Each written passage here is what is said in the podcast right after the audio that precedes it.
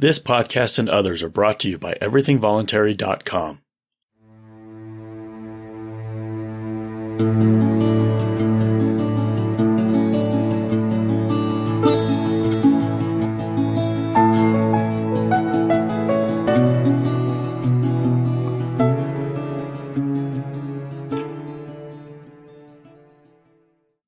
You can receive all new content offered by everythingvoluntary.com in your email inbox every single weekday for free. Visit digest.everythingvoluntary.com to subscribe. Well, good afternoon, ladies and gentlemen. Welcome to the final session of uh, the Mises University for 2013. I want to first of all uh, congratulate you and salute you for your excellent judgment in being here.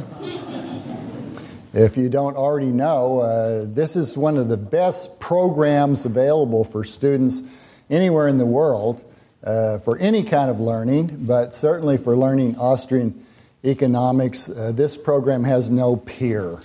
And so you have, you have attained a gold standard of sort, even if it's not one for the medium of exchange. So that, that's next year, we hope. But at all events, uh, uh, I applaud you for being here. I, I, have no doubt that you've learned a great deal uh, because you've been able to uh, listen to and talk to uh, some of the world's best Austrian economic economists, and uh, not to mention David Gordon, polymath supremo. So, uh, you know, you know something, I know something. David knows everything. So, so and I'm not joking. So,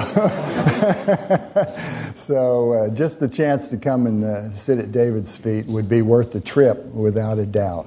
But at all events, here we are at the end of it. You're, you're marvelously alert, I must say. Uh, uh back in the days when uh, Murray Rothbard was the was the heart and soul of this uh, uh, annual meeting. Uh, students would stay up till three or four o'clock at night talking to Murray, which was just his regular schedule. and then the next morning at nine o'clock, they'd have to somehow be in be in the next class, and that made it very difficult. Uh, even young people, after six or seven days of that, were getting pretty weary. But it was worth it, and uh, it, even now, uh, we miss Murray uh, terrifically. He was, uh, he was, as I say, the heart and soul of this enterprise and of Austrian econo- economics in the United States, and uh, and he's left a tremendous legacy for us. So we can occupy ourselves very fully for a long time just reading Murray's writings, and uh, I myself am, am still making my way through them and, and, and getting good payoffs from doing it, and I trust you will too. Uh, my talk this time is, um, as you can see, called The State is Too Dangerous to Tolerate. And uh, uh, this is a, a, meeting and a group where we don't have a lot of laudatory things to say about the state. So uh, perhaps by this time you'll consider what I have to say to be overkill but I select that word uh, judiciously because uh, what I want to suggest to you is uh, that the state is not only a nuisance, uh, not only something that makes e- economic life less productive uh, and inefficient than it, than it should be and ought to be and would be, but for the state's interventions. But I want to suggest to you that the, the state poses a mortal danger to all humanity and that this is uh, the best reason of all for being an anti statist, for fighting against statism in every way you know how. And uh, if I seem to be making some value judgments as I go along here, uh, I'm not going to apologize for them because they're, they're not much uh, more adventuresome than the, the value judgment that I prefer life to death. And uh, I would like to see other people live rather than be destroyed by the state. I'm going to draw on uh, a paper that was published in the Journal of Libertarian Studies uh, a few years ago uh, called If Men Were Angels. And uh, some of what I'll say today you'll find there, but you'll find uh, uh, quite a bit more development of some of these ideas there than I have time to present to you this afternoon. So uh, if you if you're interested in anything I have to say here, I recommend that you that you uh, find this uh, article. It's available online, like virtually everything that the Mises Institute uh, has anything to do with. So uh, it's there for your for your perusal. I'm going to be dealing with the state uh, more or less in the way that that uh, Franz Oppenheimer uh, taught us a century ago or so to think about the state. Oppenheimer distinguished the, the economic means of getting uh, goods and services that satisfy human needs and desires from the political means of getting wealth, and uh, that corresponds pretty much to the distinction between free choice and state force, or as, as it were, the distinction between markets and states. So let me begin my talk by saying something about the state and social disorder and liberty. Uh, by the state, I mean, uh, as Max Weber meant uh, a territorial monopoly of law and order, uh, of legitimate force and violence that collects involuntary tribute from the inhabitants of a, a bounded area and makes rules that it enforces on the people in that area. Uh, hardly anything is more common than the assumption that without a state, a society will fall necessarily and immediately into violent disorder. Indeed, anarchy, uh, a word we have from the Greek meaning without a ruler, uh, anarchy and chaos are often used as synonyms. Uh, the Random House Dictionary gives the following four definitions of anarchy. And perhaps some of you have looked up anarchy in the dictionary before and found these. Uh, some of them are fairly straightforward, like the first one, although that can be misleading as well. Uh, but I'm particularly interested in the third one, uh, which describes anarchy as a theory that regards the absence of all direct and coercive government as a political ideal and that proposes the cooperative and voluntary association of individuals and groups as the principal mode of organized society. And uh, to the extent that any one of us in the room here espouses anarchy, it's in this sense that we espouse it. Uh, suppose, however, that the situation described by the third definition were not merely a theory or an ideal, but a genuine possibility, perhaps even a historically instantiated condition. Of course, uh, John Locke, James Madison, Mancur Olson, and nearly everybody else have concluded from their theoretical deliberations that the stateless option cannot exist, at least not for long, because its deficiencies make it so manifestly inferior to life in a society under a state. In uh, Federalist 51, uh, Madison wrote these words, uh, very famous words, and uh, they're part of a little longer discussion uh, that I deal with in the article I referred to. Uh, but if anybody remembers anything from the Federalist Papers at all, uh, there's a high likelihood that it, that it may be this passage. Uh, if men were angels, no government would be necessary. And if angels were to govern men, neither external nor internal controls on government would be necessary. And then Madison goes on to talk about how framing a government requires that we have a government to administer over men, but we must somehow provide a means of controlling that government. And this is the way in which political philosophers and political scientists have almost always thought about the issue for centuries. I, I set up a little table to, to help me and others think about what's going on here, and it looks like this. Uh, if, if men are angels, and we can pass pretty briefly over that alternative, uh, it's okay with no state, it's okay with a state. It doesn't matter because even if there's a state, the people who compose it and operate it are angels, and so they're certainly not going to do anything untoward.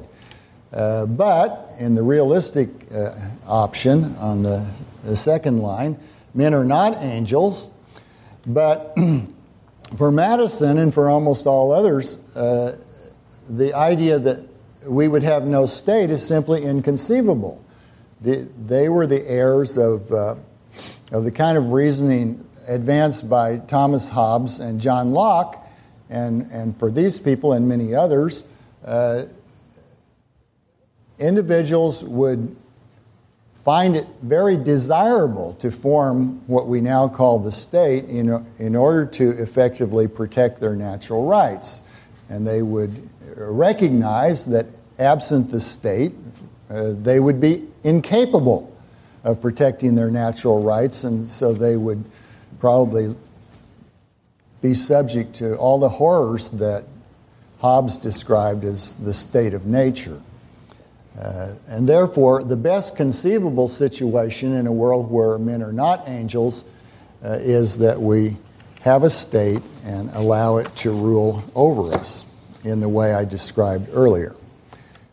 The alleged absence of significant uh, historical examples of large stateless societies during the past several thousand years buttresses these theory laden uh, conclusions, just as the poor we have always with us, so, except among primitive peoples, society and state are taken to have always coexisted.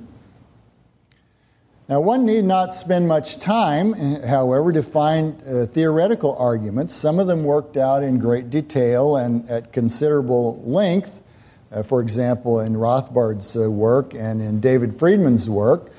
Uh, arguments about why and how a stateless society could work successfully. Moreover, researchers have adduced uh, historical examples of large stateless societies, ranging from the ancient Harappan civilization of the Indus Valley uh, from as far back as 3300 BC, running up uh, for the next 2,000 years to about 1300 BC, uh, a, a society that flourished for almost two millennia and flourished to a high degree for much of that period. Uh, examples ranging from Harappa to Somalia during the past two decades. And given the enormous literature that has accumulated on stateless societies in theory and in actual operation, we may conclude that, if nothing else, such societies are conceivable. And uh, for a large compendium of uh, literature on the entire subject, I, re- I recommend the book published, uh, edited by uh, Ed Stringham in 2007. Um, uh, from this literature, I've been led to think in terms of what I call a more realistic model than Madison's. This one, again, men are angels, the state is irrelevant, one way or the other. But if men are not angels and there's no state, we will have a bad situation. Uh, uh, we would be fools to argue that if we simply got rid of the state, we would produce heaven on earth. That's not the nature of the human raw material. Some of us are no damn good. Okay? and that seems to be a condition that, try as we may, we can't change. So it's always going to be the case that in society are some individuals that are inclined to, to criminal actions and aggression against their fellows. And that has to be dealt with somehow. So if we have no state to deal with it, uh, we will definitely have a bad situation. However, I maintain that if we do have a state purportedly to deal with it, we will have a worse situation. Although I admit that the outcome in a stateless society will be bad, because not only are people not angels, but many of them are irredeemably vicious in the extreme, I conjecture that the outcome in a society under a state will be worse, indeed, much worse. Because, first, the most vicious people in society will tend to gain control of the state.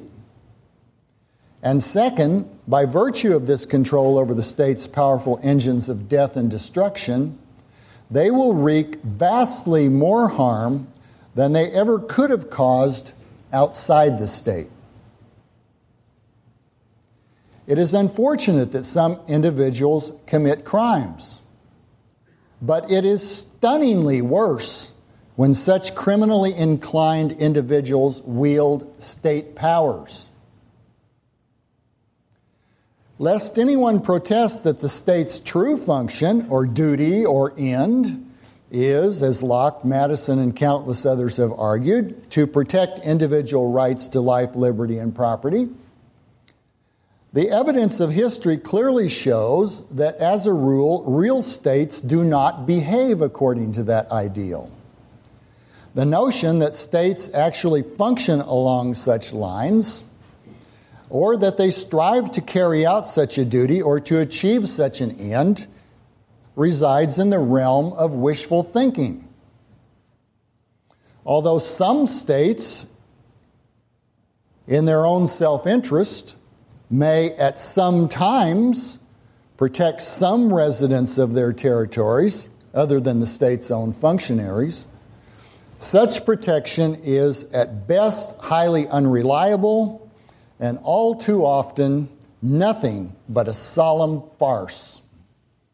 Moreover, it is invariably mixed with crimes against the very people the state purports to protect because the state cannot even exist without committing the crimes of extortion and robbery, which states call taxation. And, as a rule, of course, this crime is but the merest beginning of the state's assaults on the lives, liberties, and property of the resident population. In the United States, for example, the state at one time or another during recent decades, during recent decades, we're not talking ancient history, has confined millions of persons in dreadful steel cages because they had the temerity to engage in the wholly voluntary buying and selling or the mere possession of officially disapproved products. Compounding such state crimes, that is, crimes of kidnapping and unjust confinement, with impudence, state officials brazenly claim credit for their assaults on the victims of their so called war on drugs. State functionaries have yet to explain how their rampant, unprovoked crimes comport with the archetype described and justified in Locke's second treatise of government. In vain do many of us yearn for relief from the state's duplicitous cruelty. Where is the state of nature when we really need it? Now, I want to go on and uh, talk about the precautionary principle and uh, what I think so is a new application of it, at least to my knowledge, it's a new application. Uh, in pondering the suitability of, of my more realistic model, we might, we might well apply the precautionary principle, uh, which has been much discussed and, and nearly always misapplied in recent years in relation to environmental policy. This principle holds that if an action or policy might cause great irreparable harm, then, notwithstanding a lack of scientific consensus, those who support the action or policy should shoulder the burden of proof before the action is taken or the policy implemented. In applying this principle to the state's establishment and operation, the state's supporters would appear to stagger under a burden of proof that they cannot support with either logic or evidence. Everyone can see the immense harm the state causes day in and day out, not to mention its periodic orgies of mass death and destruction.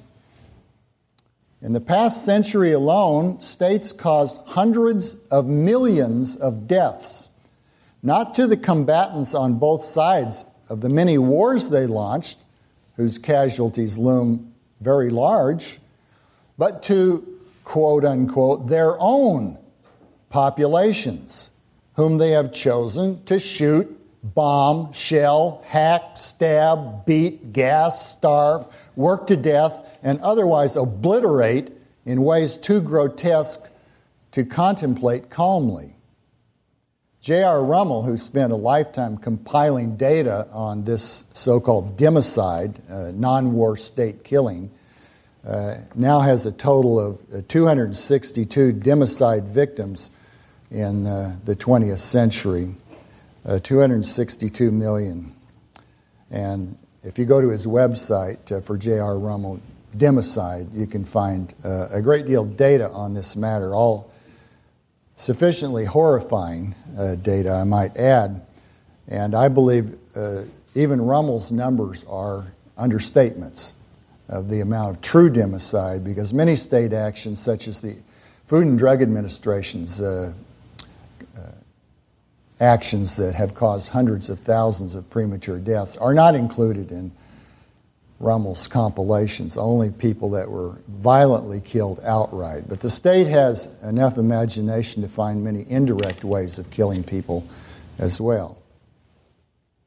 Yet, almost incomprehensibly, people fear that without the state's supposedly indispensable protection, society will lapse into disorder and people will suffer grave harm.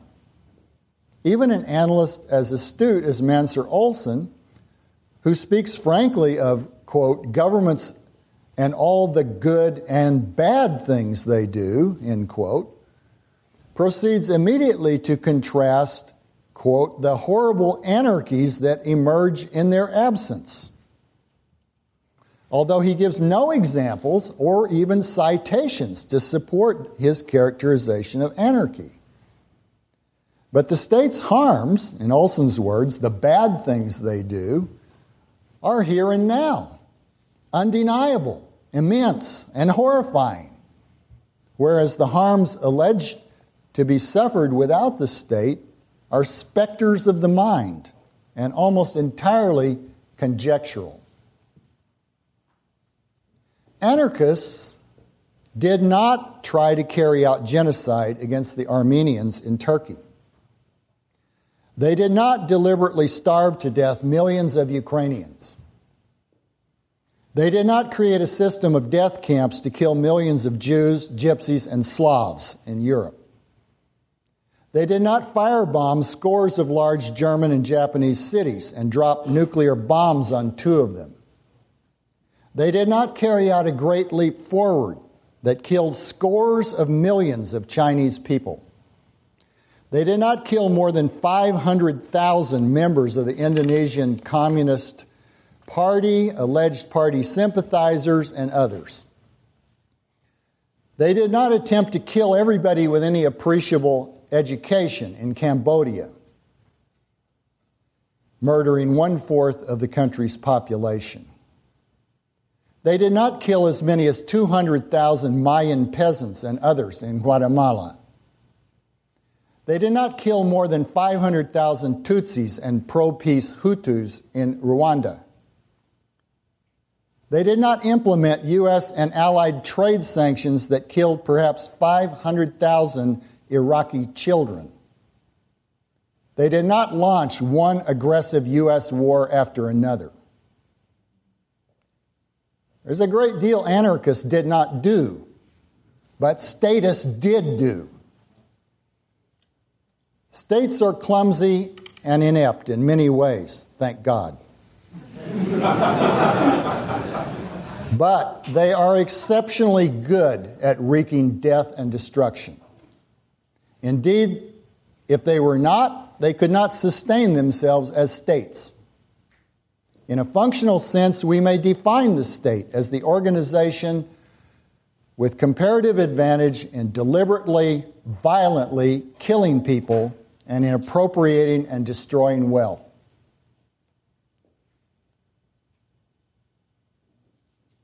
What you see here human bodies piled on a rail car in Dresden.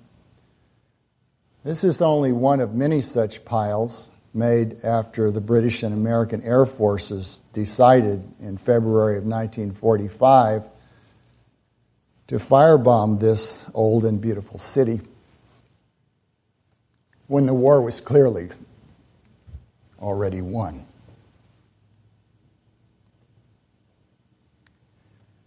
These are some of the products of the German government at its death camp at Bergen-Belsen, as depicted in 1945 after the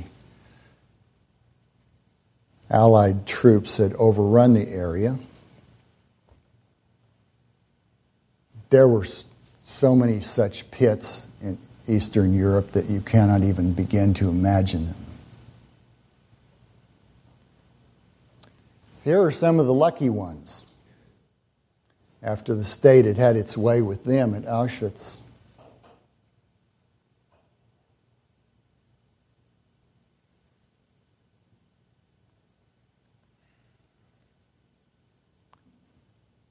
And that's the scene of what was left of the city of Hiroshima after the U.S. government took pleasure in dropping an atomic bomb on this place that had little or no military value at a time when the war was absolutely conclusively won.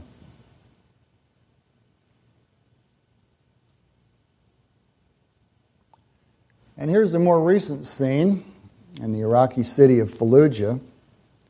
Unfortunately, I could not find any of the photographs that depict in a visually compact way the full horror of what the U.S. Armed Forces did in that city, particularly by their use of white phosphorus and other munitions that have horrifying effects on human beings. And if you read about Fallujah, you'll find that ever since these attacks, babies have been born with horrifying deformities in that city and will probably continue to be born for many years to come.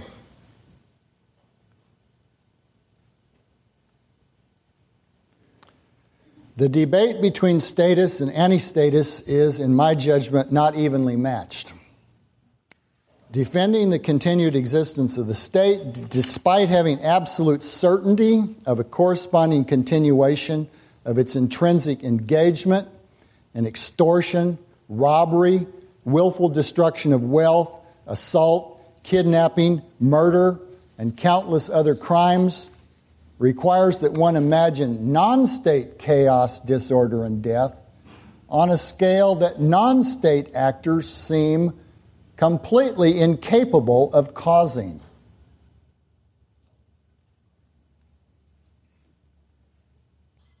That's what I just said. I'd like to take a moment and let you read it.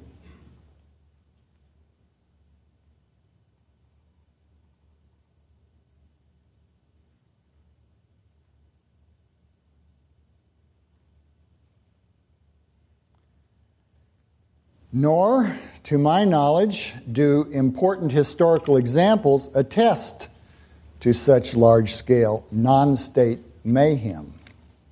In general, with regard to large scale death and destruction, no person, group, or private organization can even begin to compare to the state, which is easily the greatest instrument of destruction known to man.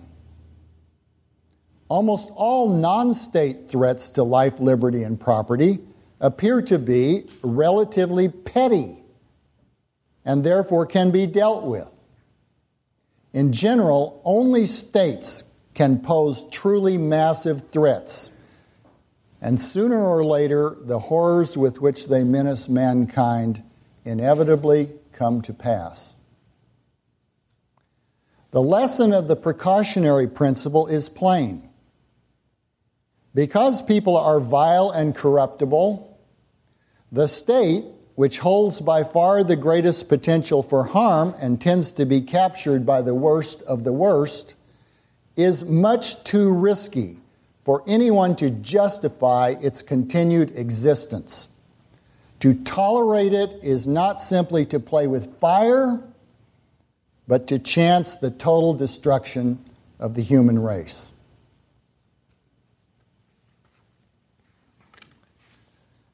I want to say a few words now about some dynamic considerations that enter into this subject. Classic discussions of the state versus non state societal outcomes usually involve static comparisons. They ignore the changes that occur systematically with the passage of time. For example, a Hobbesian or Lockean account stipulates that in a state of nature, which has no governing state, a great deal of disorder prevails, and adoption of a state brings about a more orderly condition. Analysts recognize that the people sacrifice some of their liberties when they adopt a state. Hobbes goes so far as to suppose that the people sacrifice all their liberties to an omnipotent sovereign in exchange for his promise to protect their lives. A ruler always assures his victims that their loss of liberties is the price they must pay for additional security order he purports to establish. Well, might we question whether the ruler has either the intention or the capability to reduce the degree of social disorder. Plenty of evidence attests that state ridden societies boil with disorder. In the United States, for example, a country brimming with official protectors of every imaginable stripe, the populace suffered in the year 2011, according to figures the government itself endorses, which are certainly understatements, almost 15,000 murders and non negligent manslaughters, more than 83,000 forcible rapes, 354,000 robberies, 751,000 aggravated assaults, and more than 9 million property crimes, such as burglaries, larcenies, and thefts. The governments of the United States have taken the people's liberties. If you don't think so, you need to spend more time reading U.S. statutes at large and the Code of Federal Regulations, not to mention your state and local laws and ordinances. So they've taken the liberties, but where's the protective quid pro quo? They broke the eggs of our liberties without a doubt, but where's the bloody omelet of personal protection and social order? Where? Suppose we concluded, if only for purposes of discussion, that the initial establishment of the state reduces the degree of social disorder. The obvious question, however, uh, seldom asked by philosophers, then becomes what happens next? Does the degree of social disorder remain constant? Everything we've discovered in theory and by observation flies in the face of such constancy. In fact, the likely progression over time is that under state domination, social disorder tends to increase. This tendency exists because the state attempts in countless ways to compel people to act against their perceived self interest. And people respond by resorting to all sorts of evasions, black markets, and officially defined crimes. Consider, for example, what happened when the state ordered people not to make, sell, possess, or consume alcoholic beverages or certain narcotics, namely black markets and crime galore, including countless assaults and murders. Of course, the state's uh, orders to pay stipulated taxes or fees have given rise to a plethora of evasive measures, some of them carrying violence against persons or the destruction of property in their train. Perhaps equally important, the state's concentration of its police forces on tax collection, enforcement of victimless crimes, and other measures at odds with the people's perceived self interest diverts those forces from making any more than a token attempt to protect people against such everyday crimes as murder, rape, robbery, and fraud, whose prevention the people actually value. Over time, the social misallocation of the state's pr- protective services grows as the state itself shifts more and more resources toward the enforcement of laws adverse to the people's genuine interests, and as the people make moving targets of themselves in ways that augment the degree of social disorder. If the degree of social disorder in a society under the state tends to increase, then, even if the initial establishment of the state did reduce disorder, a time will come when the degree of social disorder will exceed that of a society with no state. If so, then, momentarily taking for granted the myth of a social contract, the initial bargain the people struck will eventually come to be seen as a pact with the devil. A bargain that at best held advantages in the short term, but proved to be a disappointing deal all around in the longer term. Moreover, whereas under a state social disorder tends systematically to increase, without the state social disorder tends systematically to decrease. This latter tendency reflects the progressive and mutually advantageous solution of social problems characteristic of a free, spontaneous order. We have had three centuries of instruction in the workings of the spontaneous order of a free society, stretching from Bernard de Mandeville, Adam Ferguson, and Adam Smith in the 18th century to Carl Menger in the 19th century to F.A. Hayek and Murray Rothbard in the 20th century to their numerous followers in the 21st century. Unlike the forced exchanges and coerced arrangements enforced by the state, the protective and productive innovations of a spontaneous order, a non state order, can achieve acceptance only voluntarily, which is to say, only when all who participate in them expect them to produce net benefits. Consider, for example, a simple example of the householder who keeps a watchful eye on his neighbor's property when the owner is away just as the neighbor will watch his property when he is away. And contrast this simple, effective, cooperative form of protection with the faux protection of the state's police officer, who occupies himself at great public expense, driving about aimlessly, harassing citizens pointlessly, and loitering in the donut shop.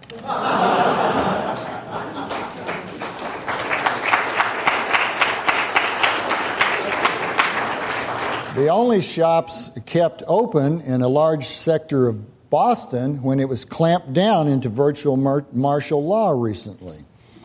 You see the connection.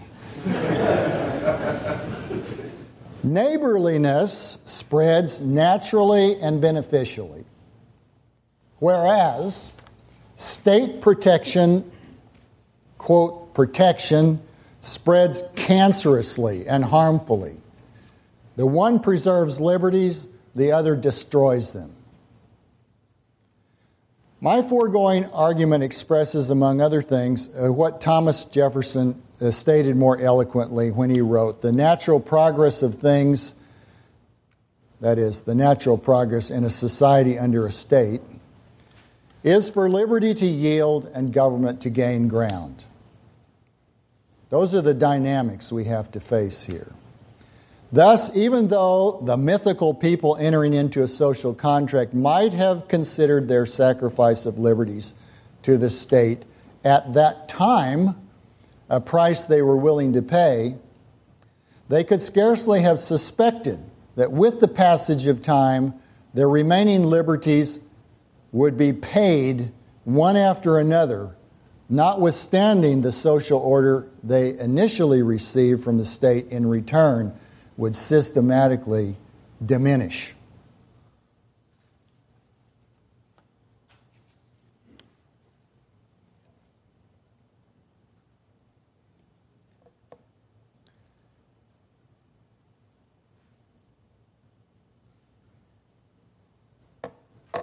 If a population acts to serve its common interests, it will never choose the state. In reaching this conclusion, we need not deny the countless problems that will plague people living in a society without the state.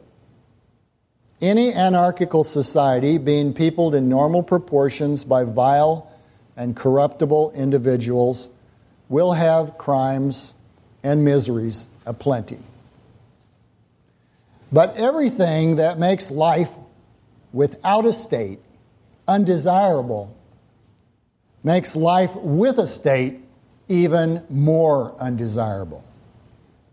The idea that the antisocial tendencies that afflict people in every society can be cured or even ameliorated by giving a few persons great discretionary power over all the others is, upon serious reflection, seen to be a wildly mistaken notion. Perhaps it is needless to add that the structural checks and balances on which Madison relied to restrain the government's abuses have proven to be increasingly unavailing. And bearing in mind the expansive claims and actions under the present U.S. regime, these checks and balances are now almost wholly sus- superseded by a form of executive Caesarism in which the branches of government that were supposed to check and balance each other have instead coalesced into a mutually supportive design to plunder the people and reduce them to absolute domination by the state. Today, however, I have tried only to show how we may think more clearly about the choice between a society under the state and a society composed of genuinely self governing individuals.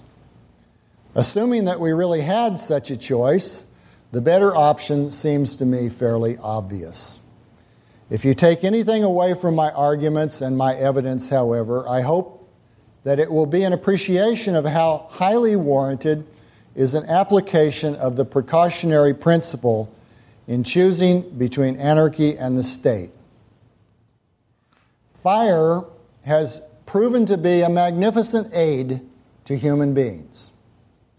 But a fire that cannot be contained portends our utter destruction. And the state is precisely such a fire. Thank you very much.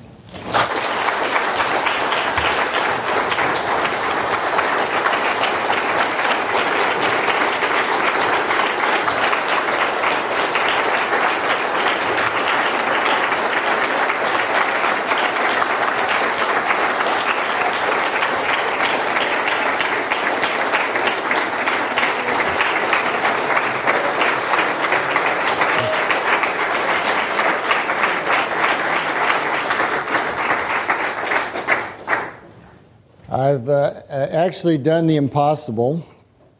I've finished early.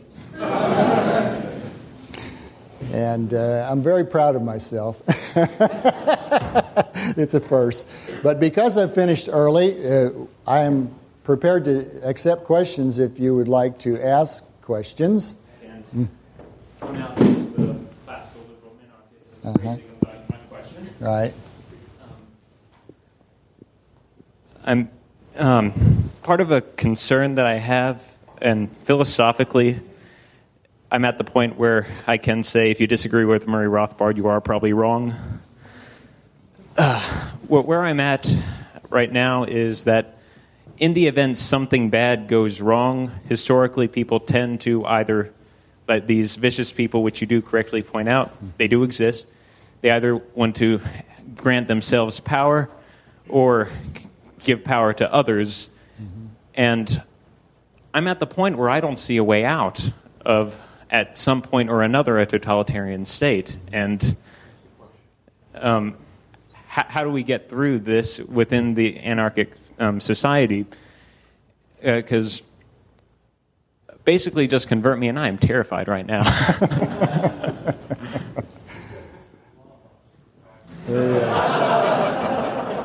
in, in case you didn't hear the question, it's how do we get from here to there? And I don't have an answer to that. I, uh, I have an answer only in the sense that I think there are things that can be done that move us in that direction. Whether they will prove sufficient to get us where we need to be, I don't know. But I have no doubt whatsoever of the direction in which we need to move. Uh, we are, in this country, in my view, closer to complete totalitarianism than we have ever been before. Uh, even during World War I, during the madness of the Sedition Act and the vigilantism and the countless crimes that were committed at that time, even during the most extreme episodes of our history, the state has never had the kind of power that it has now, particularly the power of surveillance that it now possesses. By virtue of the kind of technology we use for communication, and by virtue of the state's measures, which we now know uh, basically scoop up everything we say to one another, every transaction we make in, in the economy, uh, a host of things we do, including where we are at every moment of the day and night. Uh, this kind of information has never been available to the state ever, anywhere in history. Uh, people have always had certain options of hiding, of running away, of escaping. And those options are being closed off by the kind of power the state's information control now gives it. So, like you, I'm terrified. Um, now, I'm taking my own personal measures to do what I can in these circumstances to protect myself and my family, and I would strongly suggest that each of you think along the same lines. But meanwhile, there are things we can do to, to help move the entire situation away from the brink where we now stand. And I believe that indeed what you've been doing here this week uh, is a helpful part of those actions. We, we need to learn and understand the situation we're in, how we got here, and particularly what kinds of beliefs uh, sustain uh, the system we now confront. Uh, it's viable only because the great mass of people are either in favor of it or indifferent.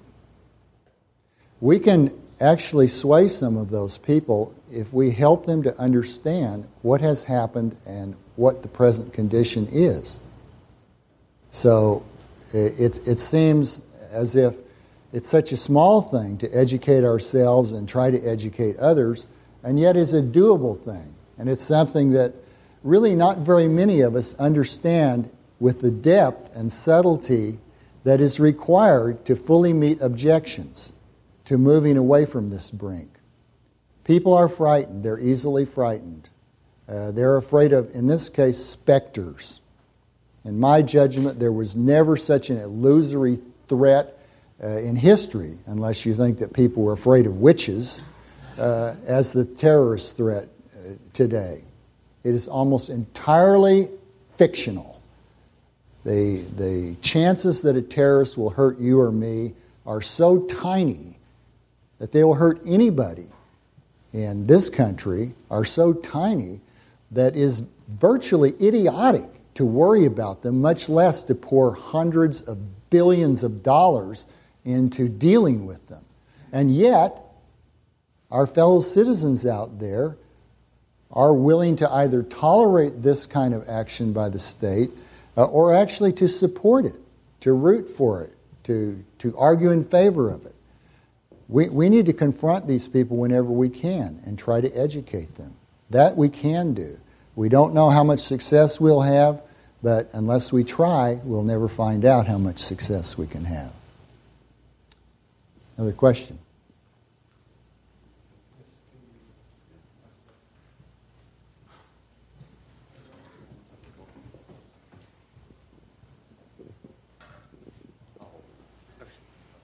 Do you think uh, acts of civil disobedience, like uh, such as uh, the libertarian activist Adam Kokesh, do you think those are, are worth the trouble anymore, or do you think it's better just to uh, try not to become disappeared? Uh, I have some respect and regard for acts of civil disobedience. I, am not going to endorse Kokesh.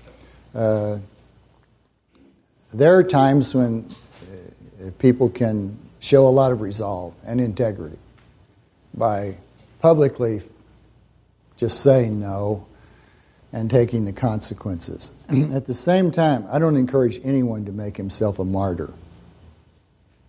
You're up against fiends.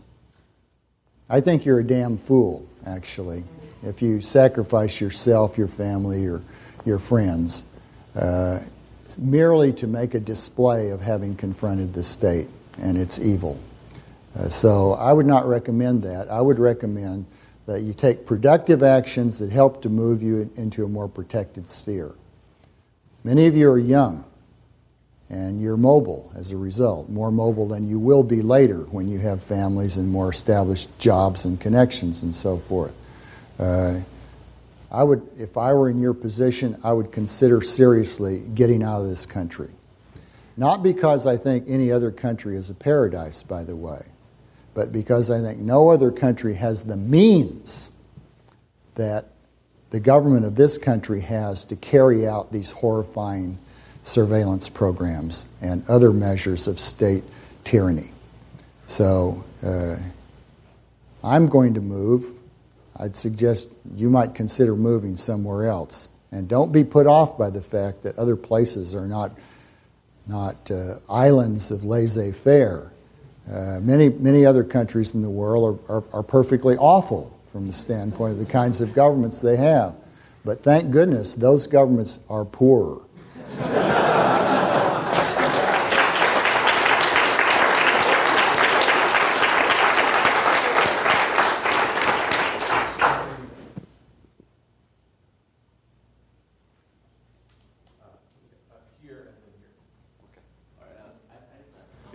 There's a microphone. Oh.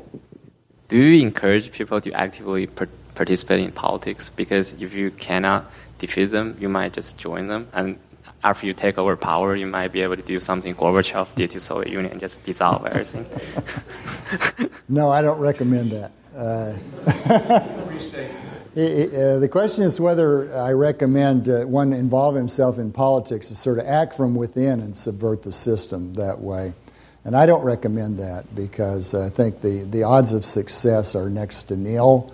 And because I think in the process, the more likely outcome is that you will be co opted and sucked into becoming a cog in the great wheel. Uh, everybody's subject to incentives and constraints. So, you know, there's a long tradition, say, among, um, among Christians to come out from among them and be separate. Uh, I urge people to come out from among the state and be separate to the extent that you can. Obviously, we live in a world pervaded by state actions, so it's virtually impossible for anyone to completely divorce himself from the state and some of its effects, but uh, there's a matter of greater and less. And so, what I actually recommend is that people, to the extent that they can, remove themselves from politics, not that they participate in it at all. I, I personally loathe politics and have nothing to do with it whatsoever. Uh, I run away screaming. Uh, I, I, don't even want to tell you how horrifying I find every aspect of politics because this is a family oriented show.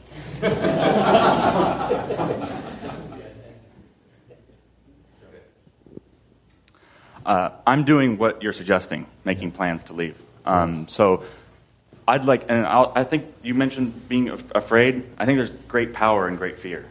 So you get to decide whether you want to be afraid at the end of the day, I think. And so I think there's a lot of potential in that, I, I would say. But I would like to ask you um, maybe you can offer some concrete advice from what your own plans are what you're doing now uh, to somebody like me or to people like us who may be doing the same or similar things to what you're doing? Mm-hmm. Well, I certainly don't pretend to have any expertise as an advisor in that regard, and, and I, I generally don't like to give advice to young people at all. Uh,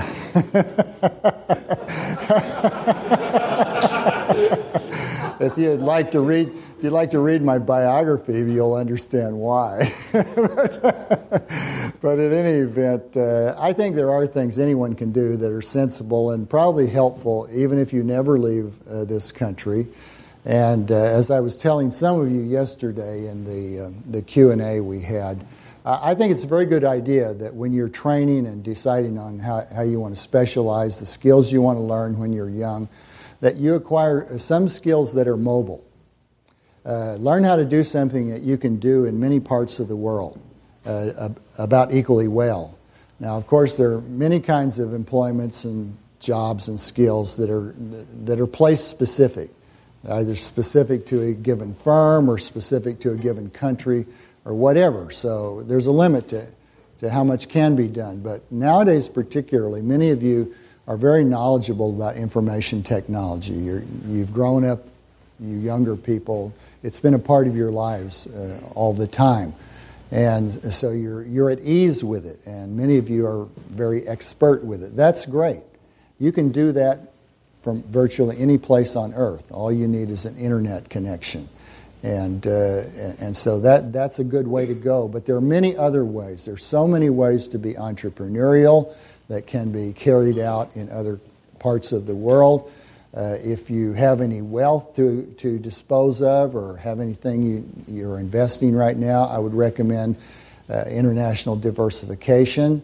Uh, certainly don't put all your wealth in, in, any kind of investment in the United States because it may later become impossible for you to move it across a national boundary and you'll be impoverished if you decide to leave and can't take your wealth with you. So there, there are ways to just think differently about your situation. Don't think about your situation as if you were going to be stuck necessarily within the boundaries of the United States because I think life is going to become very bad within those boundaries. And even if you don't think today that there's a problem you consider serious, you may later find that you do consider it to be serious, serious enough that you want to flee. And you'll be better off if that day comes, should it come, you are prepared uh, to carry out some kind of escape uh, more successfully. So that would be a kind of general piece of advice, but I think uh, many other people would offer that as well. Okay, we've run out of time. Thank you very much, Bob, for your inspiring talk.